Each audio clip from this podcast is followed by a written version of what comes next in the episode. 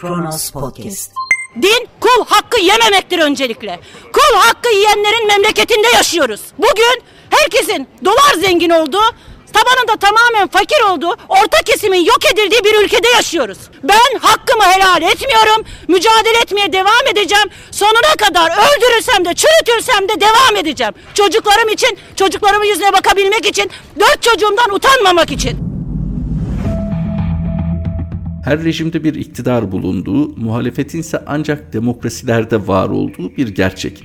Etkili bir muhalefete izin verilmesiyle demokrasi arasında sıkı bir bağ var. Yani muhalefet ediyormuş gibi görünmek zorunda bırakılmak başka, muhalefet edebilmek, yanlışları söyleyebilmek, yerine doğruları önerebilmek başka.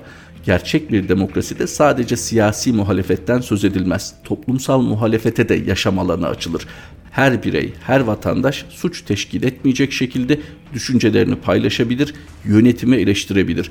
Vatandaşın bunu yapamadığı yerde demokrasiden söz edemeyiz. Son yıllarda ülkemizdeki demokrasiyi bu bağlamda değerlendirmek mümkün. İşte kanun hükmünde kararname ile görevinden ihraç edilmiş bir öğretmenin feryadı.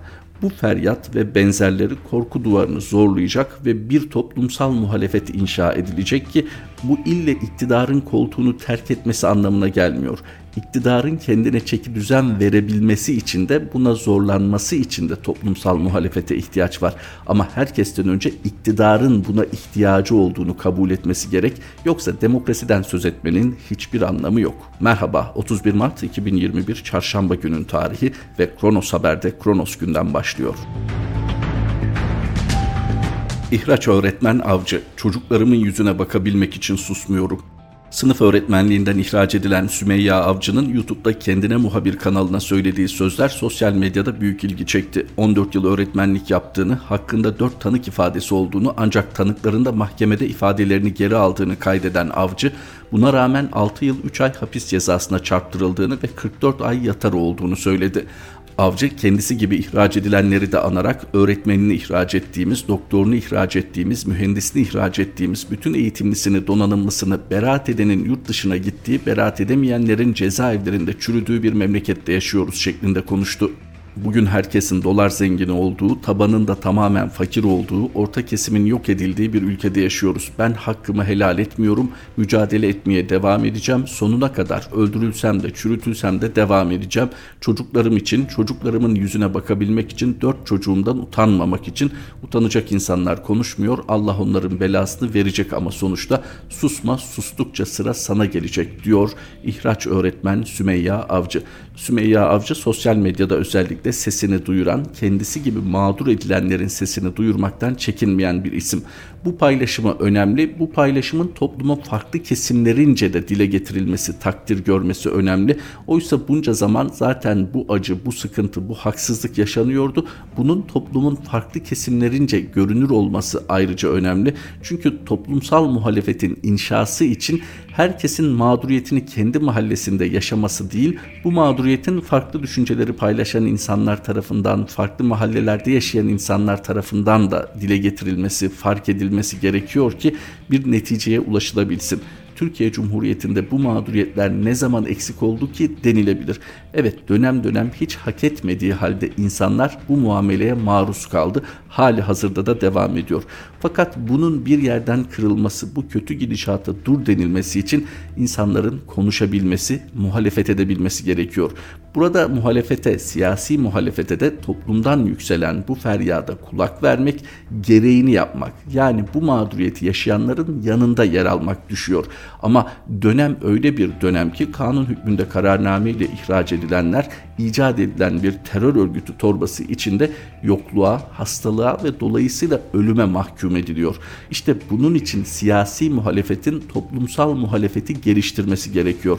Aksi takdirde siyasi iktidarın yön verdiği medya görmeyecek, görmezden gelecek, üstünü örtecek. Ama bunun ülkeyi götürebileceği iyi bir yer yok. Çünkü şu an siyasi rengi ne olursa olsun kimsenin inkar edemeyeceği bir gerçek var. Özellikle genç nüfus kendini bir an önce yurt dışına atmak istiyor. Bakın bu çıkışta tek gerekçe ekonomi değil. Elbette kanun hükmünde kararnameyle ihraç edilenler aileleriyle birlikte milyonları teşkil ediyor aslında bu mağduriyeti yaşayanlar. Ancak mesele sadece ekonomik açıdan mağdur edilmek değil. Mesele Türkiye'nin yarın açısından ele alındığında gitgide insanların muhalefet etme güçleri elinden alınıyor, cesaretleri elinden alınıyor.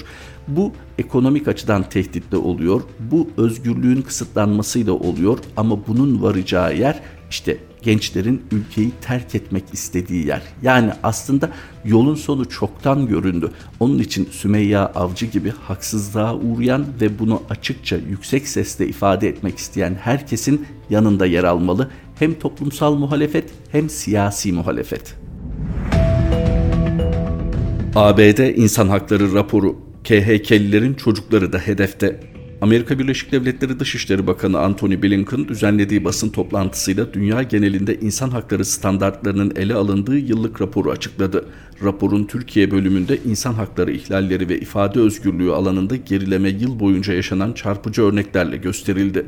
Raporun Türkiye bölümlerinde yer alan dikkat çekici bazı noktalar şunlar diyor Kronos Haber devamında. İnsan hakları grupları 2016 darbe girişiminin ardından Gülen cemaati veya PKK ile bağlantılı oldukları iddiasıyla yüz binlerce kişinin gözaltına alınmaya, tutuklanmaya ve yargılanmaya devam ettiğini kaydettiler.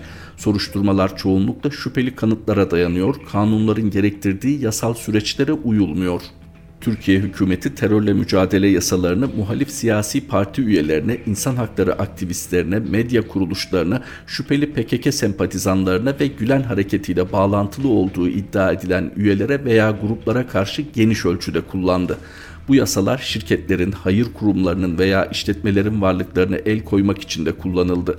İnsan hakları grupları tutukluların çoğunun terörizmle bir bağlantısı olmadığını ve eleştirel sesleri susturmak veya iktidardaki Adalet ve Kalkınma Partisi'ne karşı siyasi muhalefeti zayıflatmak için gözaltına alındıklarını iddia etmektedir.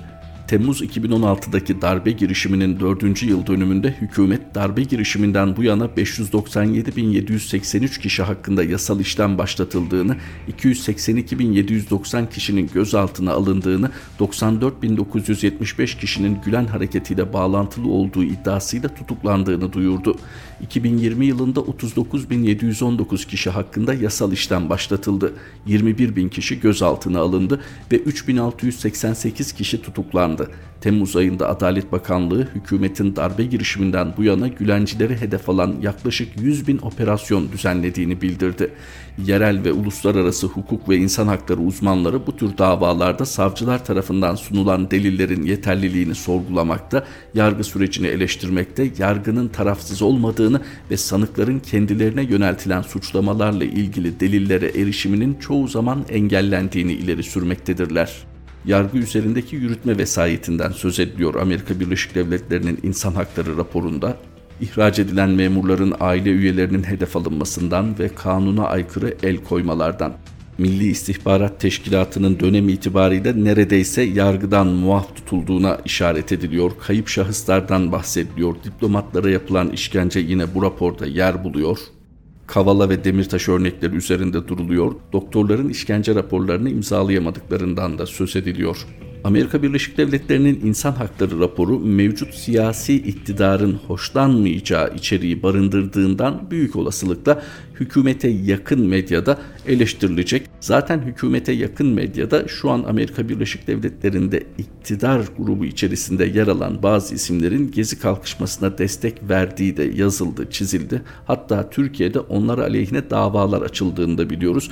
Bu itibarla binlerce kilometre öteden bunlar nasıl bilinebilir sorusuna da cevap bulunabilir aslında. Peki aynı askeri pakt içinde yer aldığımız, stratejik müttefik olduğumuz zaman zaman ifade edilen ki dönem hayli sıkıntılı ilişkiler içerisinde olduğumuz Amerika Birleşik Devletleri'nin bu tespitleri Türkiye açısından ne önem ifade eder? Bu bir yerde dost eleştirisi olarak kabul edilir ve geriye yapılır mı? Yoksa şu ana kadar alıştığımız refleks gösterilir ve bu raporda dış mihraklar parantezine mi alınır tahmin etmek zor değil. Türkiye'nin genel çerçevesine baktığınızda insan hakları alanındaki gerilemenin ekonomi başta olmak üzere her sahada kendini hissettirdiğini görmek mümkün. Her aktarım aslında mesajdan bir kaybı da göze almak demektir. Nitekim raporlaştırırken, haberleştirirken, kamuoyuna sunarken belki bir aktarım vasfı taşıyor. Fakat insanlar bu mağduriyetleri yaşadı, yaşıyor. Hali hazırda cezaevinde haksız, hukuksuz yere tutulanların varlığını kimse inkar edemez. Biz dönelim ABD İnsan Hakları raporuna. Orada Selahattin Demirtaş ve Osman Kavala gibi isimlerin Avrupa İnsan Hakları Mahkemesi'nin kararlarına rağmen cezaevinde tutulmaya devam ettikleri belirtiliyor. Bu şu anlama geliyor. Türkiye bu süreçte dahil olduğu bir takım uluslararası kuruluşların gereğini de yerine getirmiyor. Avrupa İnsan Hakları Mahkemesi'nin kararları bağlayıcı olduğu halde Türkiye bu kararlara uymuyor becerebildiği ölçüde bu kararların arkasından dolanıyor. Yani sizin sözünü ettiğiniz suçtan dolayı tutuklu değil, biz aynı gün başka bir dosya açtık hakkında ve bu başka bir tutuklama kararı. Peki bu Avrupa tarafından, dünya tarafından bilinmiyor mu? Biliniyor ekonomideki kötü gidişatın tek nedeninin ekonomik gerekçeler olmadığı uluslararası platformlarda Türkiye'nin çizdiği bu profil olduğunu da yani hukuktan uzaklaşmanın ekonomik bir takım sonuçlar doğuracağını da kabul etmediği sürece hükümet ki etmediğini düşünmek mümkün değil. Sadece bunu ifade etmek istemiyor. Özetle ülkeyi getirdiği yeri kabul etmeden, buradan çıkışında ancak hukukla mümkün olduğunu görmeden ve uygulamadan ekonomide de toplumsal düzende de kalıcı bir huzur sağlamak mümkün görünmüyor. Koca AK Parti kongrelerini değerlendirdi. Ayrıcalık tanındığı hikayesinin kimseye faydası yok. Sağlık Bakanı Fahrettin Koca Türkiye Büyük Millet Meclisi'nde gazetecilerin sorularını yanıtladı. Salgınla mücadelede herkesin üzerine düşen sorumluluğu yerine getirmesi gerektiğine inandığını söyledi. Türkiye'de bulaş özelliği fazla olan İngiliz varyantının yayılmaya başladığını belirten Koca, sprey aşı da faz 1 aşamasına gelindiğini, yakında hizmet sektöründe aşılama çalışmalarına başlanacağını, aşı seçme hakkının da tanınacağını açıkladı. Yöneltilen bir soru son derece önemliydi. Yöneltilebilmesi de tabii ki hani bir başka başka bakana sorulabilir miydi? Konuyla Sağlık Bakanı ilgili olduğu için ona sorulması normal ama bir başka bakana bu konuda düşüncesi sorulabilir mi? Orası ayrıca tartışılır. Soru şu AK Parti kongreleri sırasında yaşanan kalabalığın haritadaki kırmızıya dönüşteki etkenlerden biri olduğu yönünde muhalefetin eleştirileri var. Siz bu konuda hiç konuşmadınız ne söylemek istersiniz? Bu konuyu gündemde tutmanın kimseye faydasının olmadığı kanaatindeyim. Çünkü bugüne kadar bilgilendirmelerimiz, bilim kurulu üyelerimiz dahil olmak üzere kapalı ortamlarda bulaştığını biliyoruz. Kalabalık ortamlarda virüsün bulaştığını biliyoruz. Yakın temasta virüsün bulaştığını biliyoruz. Bu bilgilendirmede bir değişiklik söz konusu değil. Dolayısıyla herkesin bu mücadelede üzerine düşen sorumluluğun gereğini yapması gerektiği kanaatindeyim. Buradan bir ayrıcalık çıkarma hikayesi çıkarmanın doğru olmadığı kanaatindeyim. Herkesin bu mücadeleden bir ve beraber ve bu bulaşın nasıl olduğunu da bildiğimiz için mücadelede buna göre tedbirlere uyum gösterilmesi gerektiğinin altını çiziyorum.